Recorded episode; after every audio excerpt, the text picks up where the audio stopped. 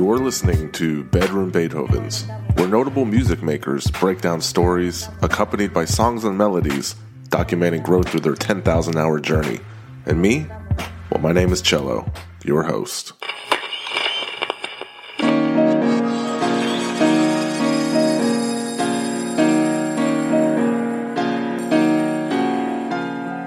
I am a bedroom Beethoven. Welcome, people of Earth. Another week, another episode of Bedroom Beethovens. You are now tuned into episode 117.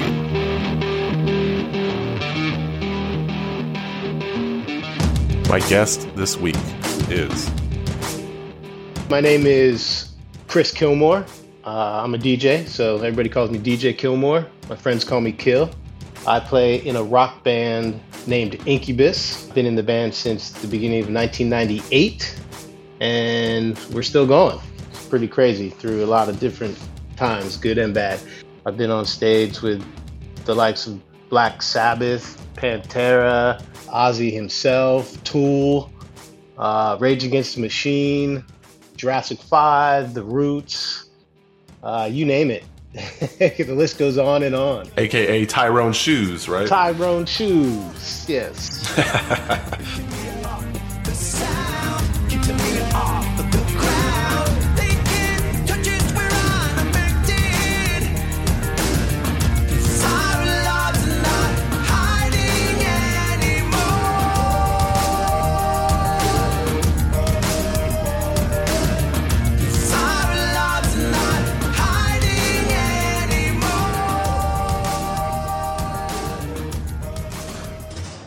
kind of cool that no matter how many millions of records you sell, the man on the ones and twos in the hotel room is still at the end of the day a bedroom Beethoven, one of my favorite bands of all time. Ask my wife, I'm not lying, is on the podcast to chat about humble beginnings, battling his way to greatness, and landing the gig of a lifetime. All while we chat about current events and DJ culture. Before we get into it, thanks for listening to the podcast. Feel free to check out my Instagram at Bedroom Beethovens and hit up the website bedroombeethovens.com. And if you're really feeling the love and you want to show some, patreon.com slash bedroom Beethovens is the easiest, fastest way to support the podcast. But we all know why you're here, so I'll wrap up the spiel. Hope everyone enjoyed their 420. As we slide into the month of May, my favorite month, might I add, we continue to let the good vibes roll. The great and powerful DJ Kilmore, or should I say my new friend Kill, and I are going to have a good old sit down now. Enjoy the show.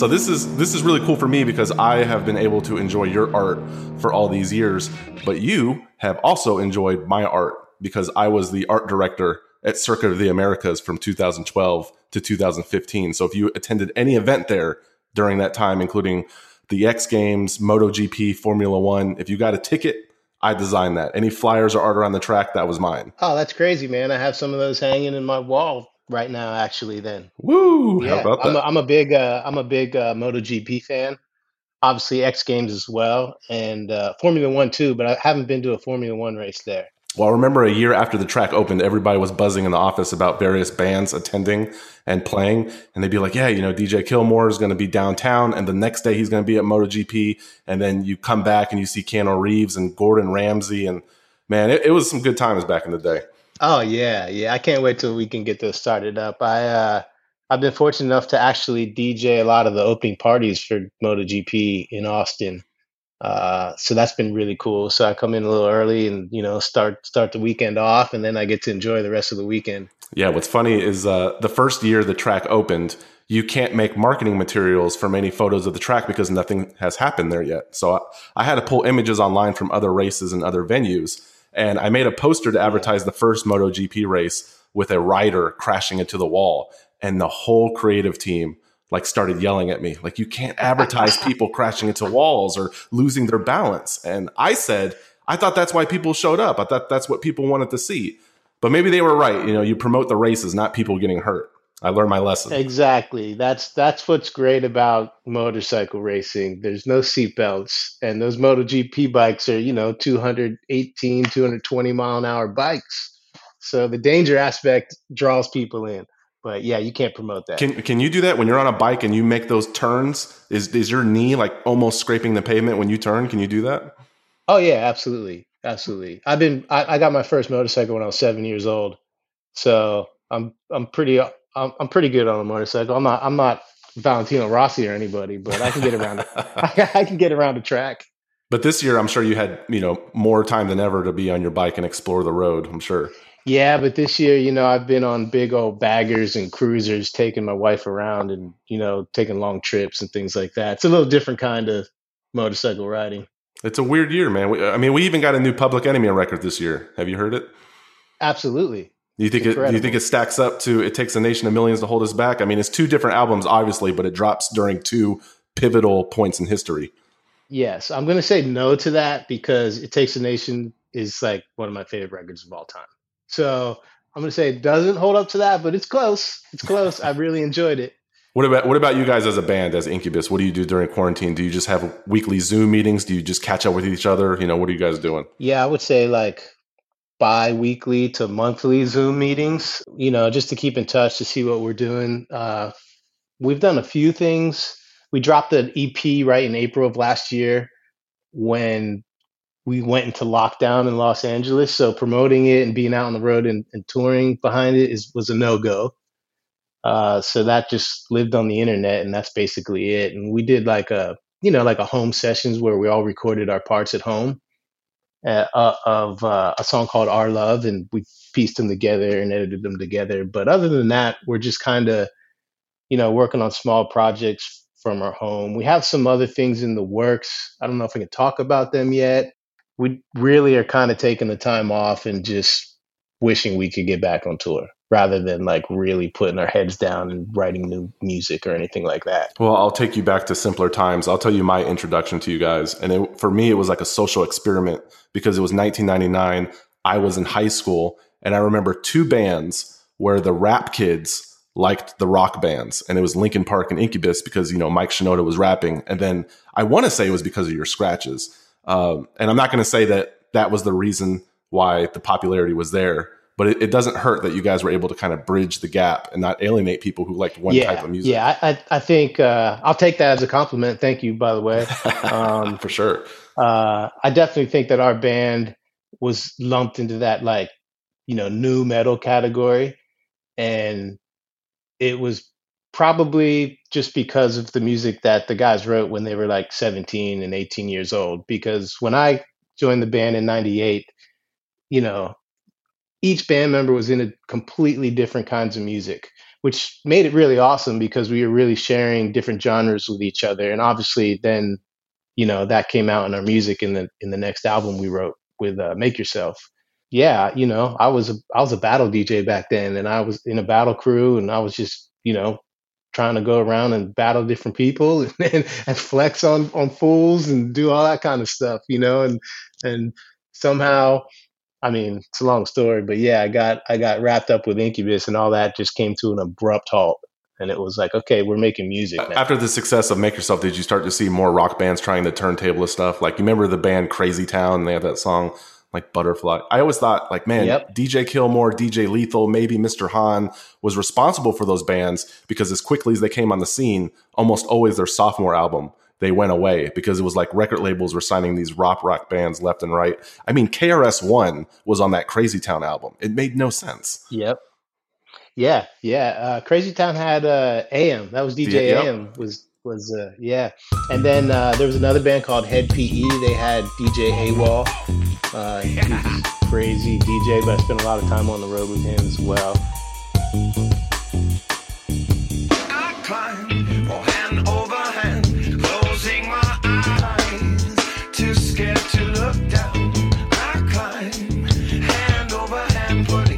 You know, around that time when all that was happening, like I saw it as becoming oversaturated. I mean, you couldn't you couldn't get anywhere without hearing scratching. I mean, if you're in an elevator at Vegas, you would hear scratching. If you're watching a TV commercial, you know there was super generic scratching. Like you just couldn't get away from it. So I think that particular fact actually led me to think differently and out of the box. And that combined with some other things actually got me into where I started, and that was playing keys again. So I kind of realized that I had to expand beyond just the scratching and really dig into the music. And, you know, I just kind of expanded the palette. And, you know, nowadays, all that scratching is kind of faded out, especially in rock bands. You know, you really don't see any bands really with DJs that I that I know of that are like true rock bands. And so yeah, you know, I kind of saw that.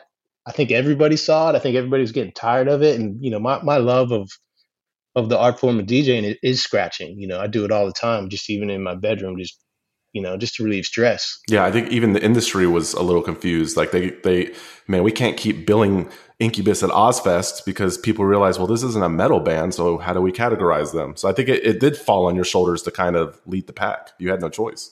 Yeah, yeah, I remember. I remember trying to make sets for the Ozzfest with the guys, and and it was just like we didn't want to be like those bands. You know, we weren't we weren't like that. We weren't partying with them. We weren't doing the crazy drugs they were doing. And, you know, it was all around us and it was just, you couldn't get away from it. But we weren't those kind of guys. You know, the other guys in the bands were surfer dudes from California, you know? Yeah. So it was like, we just kind of didn't fit in. I remember like sitting around and we were talking about what sets are we going to play. And we literally, on some of the shows, we were like, we're going to play the softest songs we have.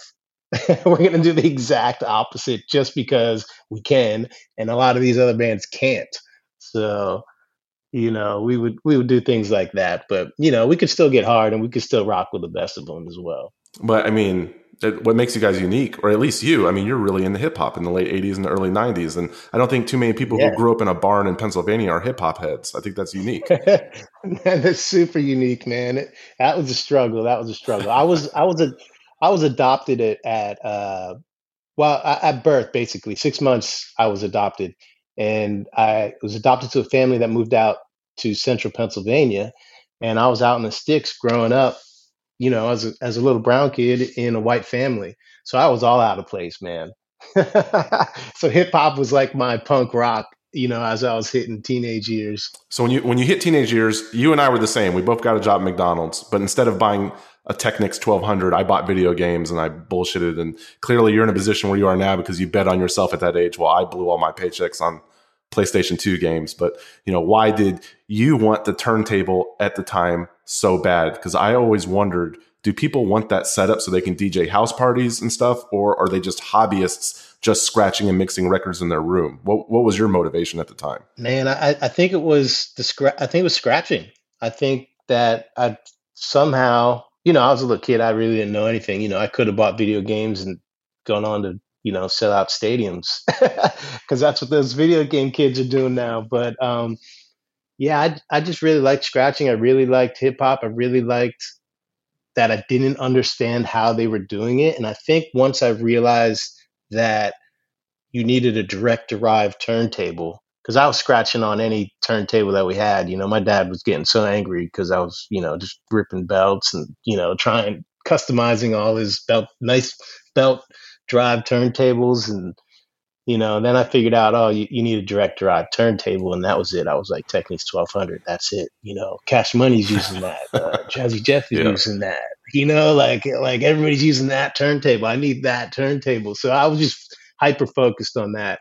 And you know, my dad was like, "Look, if you can get one, I'll, I'll buy the other one." And that's kind of, you know, that's kind of was like, "All right, well, I can mow lawns, or I can actually kind of get a gig at McDonald's," and that's what I did. Dope. So yeah, I had, I had, a- I had a twelve hundred at like age fifteen, and I, it was off to the races. So when you get a little bit of clout, like how do like excuse me for being naive, but how does it work? Because we just talked about DJ AM being synonymous with Crazy Town. I always wondered when you see a DJ who is exclusive to an artist, like you remember Alchemist was Eminem's DJ, DJ Aero was with Timmy Yep. Lee. Is that like is that Yep. like a like if you're a popular artist let's say I'm Chuck D and I'm like, you know what, DJ Kilmore, I like you. You got skills. You're my DJ now. And wherever I go, you go. Is that kind of how it works?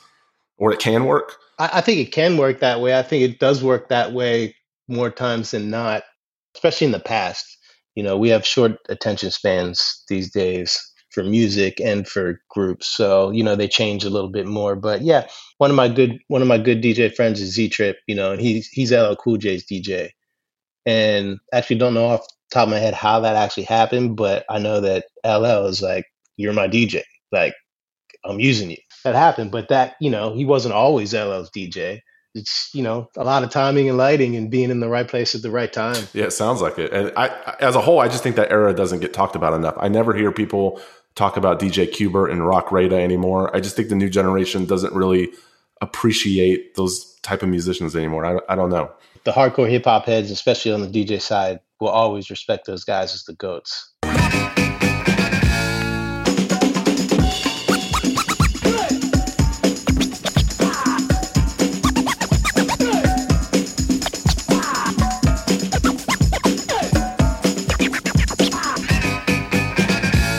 Uh, I don't see how they can't because you know Qbert is still putting out scratch video and he's all over Instagram and Twitch and doing his thing. And when you watch him, it's you're just looking at somebody that can do things that most people can't.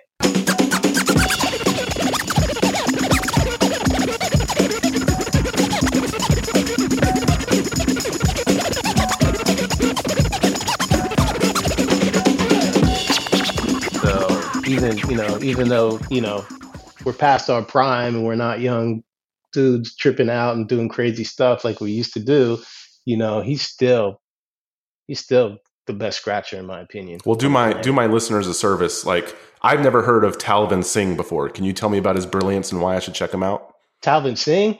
Oh man. Yeah. I mean, I just, just just look him up, Google him, and listen to the music. Close your eyes, smoke a joint, and, and listen to Talvin Singh. Like, I can't explain to you why he's brilliant, but yeah, yeah, Hey, that's a that's a cosign if I ever heard one. I'll, I'll definitely check them out. yeah, for sure, for sure. So, what is it about DJ crews that take their names from pop culture? You know, the Beat Junkies have the Green Lantern. X-Ecutioners got a cease and desist from Marvel because they wanted to be called the X Men, and you were in the Jedi Knights. Yeah, yeah, but we weren't big like like those group like those groups were. you couldn't get sued yet. yeah, we weren't getting sued. Yeah, and I'm sure there were other crews called the Jedi Knight as Jedi Knights as well. But you know, just as our crew was starting to come up, I, I left with Incubus, really. You know, and the I guess the next or the the other you know most famous DJ in that crew was DJ Dusk, and R.I.P. passed away a while years back. So you know that crew kind of dissolved shortly after I went on tour with Incubus, and you know it's just life. You know we had a, we had a we had a good couple years, and we we were battling like the uh, you know we we would battle all the guys out in Simi Valley. So that was like the uh, you know the Immortal Fader Fighters. Uh, I think that's what they were called. I can't remember right now, but uh, yeah, that was like Exist and Petrix and Spinobi and all those guys, and we would set up our own battles like wherever and we would just call them up and be like hey let's battle and they would come to us we would go to them and it was like a constant thing and that you know we were always ready at all times just in case a battle broke out I love that, man. And you know, they just remastered the delivery by the four or five dopes, and it's selling for quite a bit on Discogs. So the heads still know about it. are you serious how you how do you even know about that cool walt cool walt on the bass and the raps yeah yeah that was that was like my first introduction to a live band in los angeles. I was just you know doing a thing with the with the battle crew and you know we'd set up sometimes not all the times we'd, we'd have like 12 turntables set up in somebody's apartment and you know we'd, we'd each take one instrument and even with the drums we break the drums down you know you take just the kick you take the hi-hat you take the snare and, and so forth. So you know I, I treated it like it was a band and then cool walt from four or five dopes saw me somewhere and he came up to me and he's like hey man you, you're really cool. I dig your vibe. Do you want to come check out what we got going on? We rehearse like thursday night. Co- come come out. Check it out. Bring some turntables. So i did because that's what i did back then. It didn't matter. I was all about exploring and networking.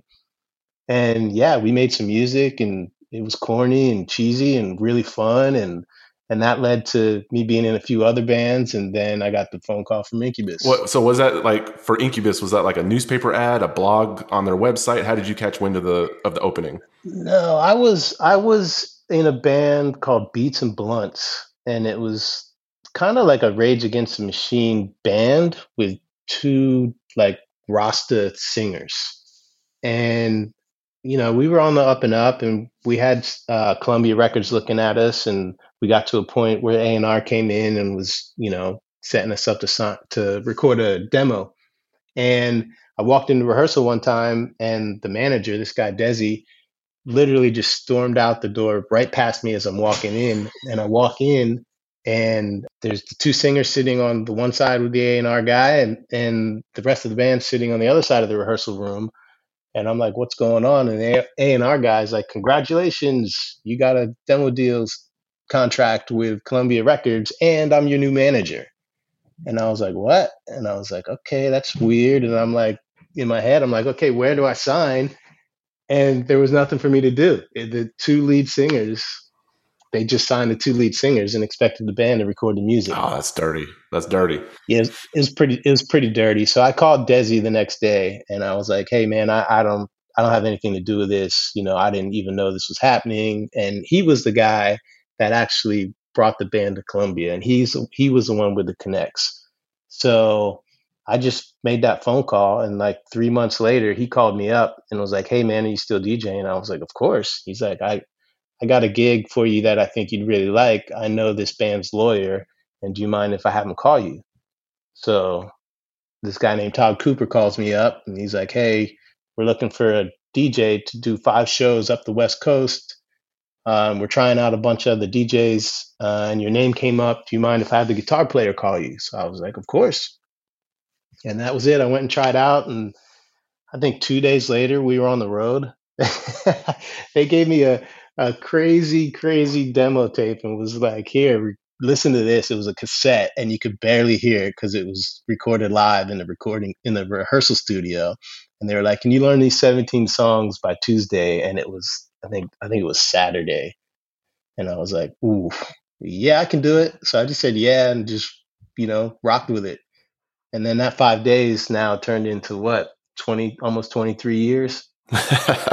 so uh, at the very beginning, though, let's just say when Battlestar Scralatchtica happens, the whole like Yep. Brandon wasn't there that day because he had a dental appointment. So when he hears that Yeah. track, did he did he get it at first? Like, was he familiar with Cut Chemist and Nu-Mark, or did you have to champion that track to get on the album because you're the one in the group with the most hip hop knowledge? I'm sure. Yeah, yeah, those guys knew about about Cut and knew because J5 was next door and I was a huge J5 fan when we were in the studio recording that.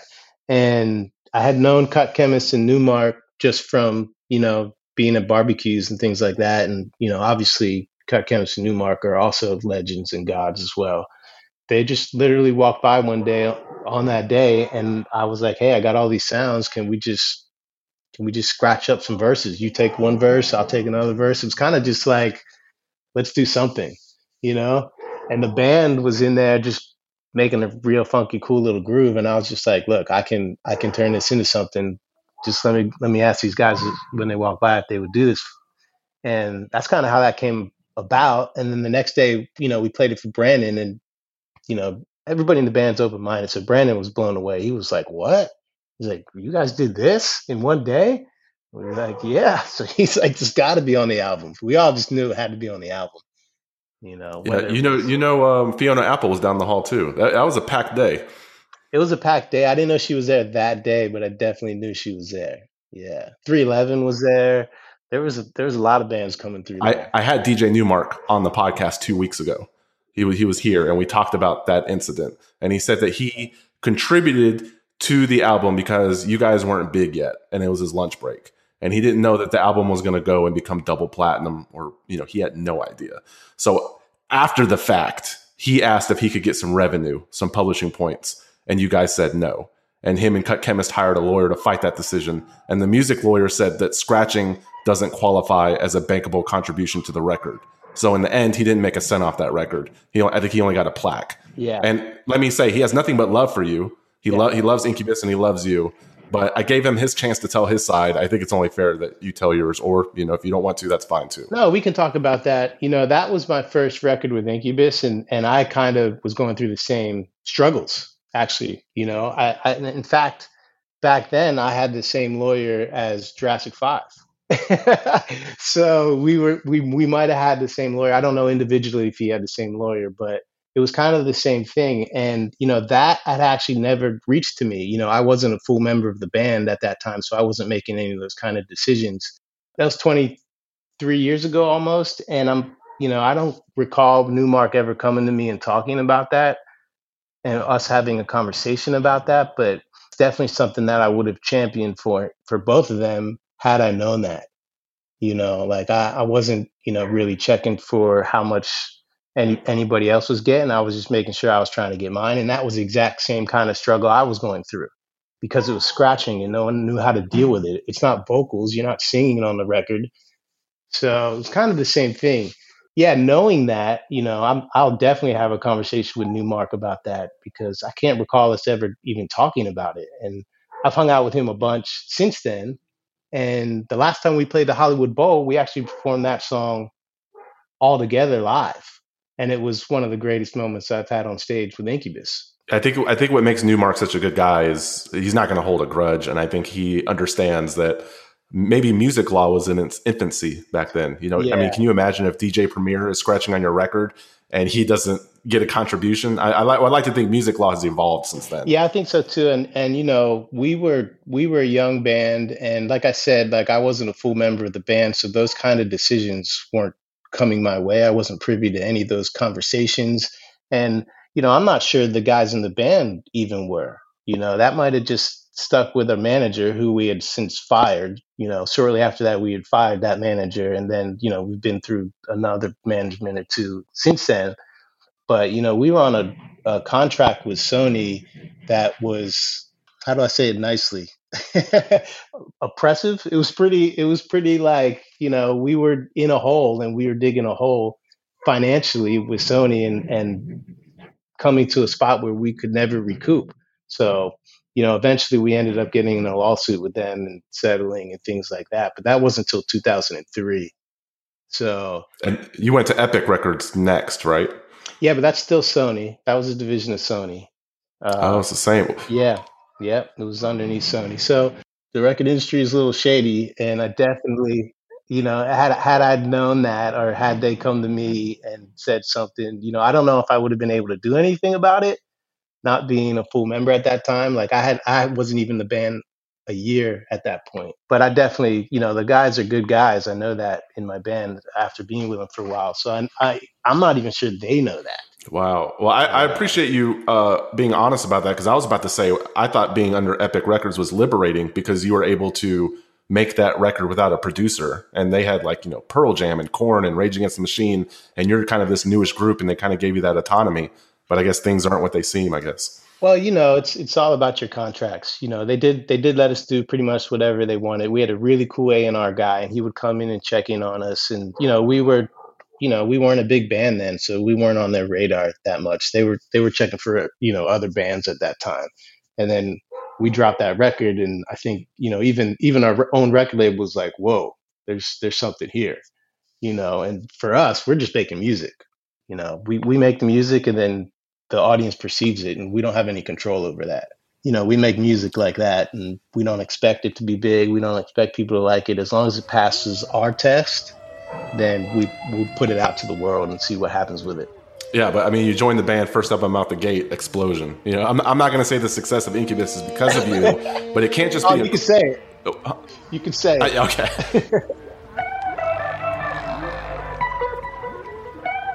It might be because it's not just a coincidence that the album you joined is the one that rocketed him into mainstream success. I think it's the chemistry was enough to make you guys go multi-platinum and sell out arenas. You know, I think the formula was finally figured out. Yeah, yeah. I, I, you know, they. I've toured behind their record Science for you know that whole year '98 before we went into the the recording studio to record "Make Yourself." So we had chemistry together. We knew it, and we knew specifically what we didn't want to do. you know, and that's from being on the Ozzfest and touring with groups that we just kind of, you know, we appreciate the music, but we weren't that. I'd like to close my eyes, go numb. But there's a cold wind coming from the top of the highest high rise today. You know? So i think when we went in to make yourself we were like okay we need to do something different than what what people perceive us as. All the guys in the band are super talented. So we kind of just were off to the races and, and enjoying being young and being able to make music you know? That that's the freedom of being on a record label you know? They give you the resources to be in an awesome studio and around cool people and being on tour and things like that that's definitely an advantage but then the disadvantage of that was all of that they're just they're just putting you know they're marking it all down. They're like okay you owe us this now you owe us this and you got to recoup. And sony owns all of those masters we'll never own those masters you know? So so there's a there's a compromise there. And depending on how you look at it sometimes it can be good but you know in the long run you know it can also be very bad. The human side of it too you know you you explain the industry side. The human side is i it's been documented that i think you were living paycheck to paycheck in california you were contemplating new york and then incubus boom the fame and the money kind of goes from zero to a thousand essentially. And the life of a popular musician is too much drugs too much sex too much rock and roll and you fall. And you didn't let that happen to you. You didn't blow all your money. I remember you bought a house and you sold it for twice what you bought it for so you're smart. You didn't enter rehab after rehab. You were able Yeah. to check yourself and make sure 20 years later you're still in healthy relationships you're content you're happy i mean you could write a book on it Yeah, you know, I, think I need COVID rehab. Uh, but but yeah, I, I navigated that personally. I've navigated that the best I know how. And you know, I just kind of think that, you know, obviously, you know, you live you live life and you make mistakes and and you know, when you're out in the public eye and you're in front of people, those mistakes sometimes can be exaggerated and and blown up. And you know, I try to live down to earth and pretty humble. I still have the same friends that I've had even before the band, and you know, obviously I have new friends and things like that. But you know, my OG friends are my OG friends, and you know, they tell me when I'm getting out of line and things like that. And you know, so Yeah. I kind of, you know, I I just you know, I just try to be simple and try to respect everybody, just like I'd want to be respected if you know I was around some other people. Well, I, I think I know the answer to this next question. You know, whenever I bring up the Grammys, you know, most musicians are going to say, I don't care. But I, I have to ask because you've sold 23 million albums with only one Grammy nom, and that was for uh, Megalomaniac. And do you have any rhyme or reason why that song was nominated and everything else the Academy has overlooked? I mean, not only did your next album after that, Light Grenades, I think it was the highest charting album. You bumped Jay Z off the top spot. Yeah, And I think Jay Z's Kingdom Come received a nomination for Best Rap Album, while Megalomaniac was banned on MTV. It just seems like a lot of politics. We've been banned on MTV for a bunch of things. Wish you, wish you, wish you were here was banned on on MTV. Yeah, I, I don't know what that is. You know, I know the Grammys is, you know, it's politics. A lot of lot of that has to do with the record label. You know, doing favors and and you know pulling strings and things like that. Like, I wish we had a Grammy. I think we deserve a Grammy. I have a funny funny thing I always tell Brandon. I'm like, man, if we never win a Grammy, when I die, at least I hope my name scrolls up on that RIP list for that year. yeah, yeah. But hey, it could be worse. I mean, uh, Snoop Dogg has 17 nominations and he hasn't won once. which is crazy to me too. Like, you know, yeah, uh, Nas finally won his like last month. yeah, yeah. Maybe there's uh, so you're saying there's still time. There's still a chance. Yeah. yeah, it's it's you know now it, it's not it's not the most important thing to me. Obviously, winning the Grammy would be great because it puts you in a in an elite club, but that's all it is. You know, just a club. It doesn't really, you know, the music is going to exist with or without a Grammy. I think I just said that question just to tell you I think you deserve one. yeah, yeah. So do I. So do I. Well, what a, what a story, man! Obviously, you made a you know the right call. Everything kind of happens for a reason, you know, as they say. And not that I have to plug this, but because plugs for a guy who sold a bajillion million records seems benign. But Bonnaroo is celebrating 20 years on the farm, and it will be one of the first shows of the new world because people have vaccines.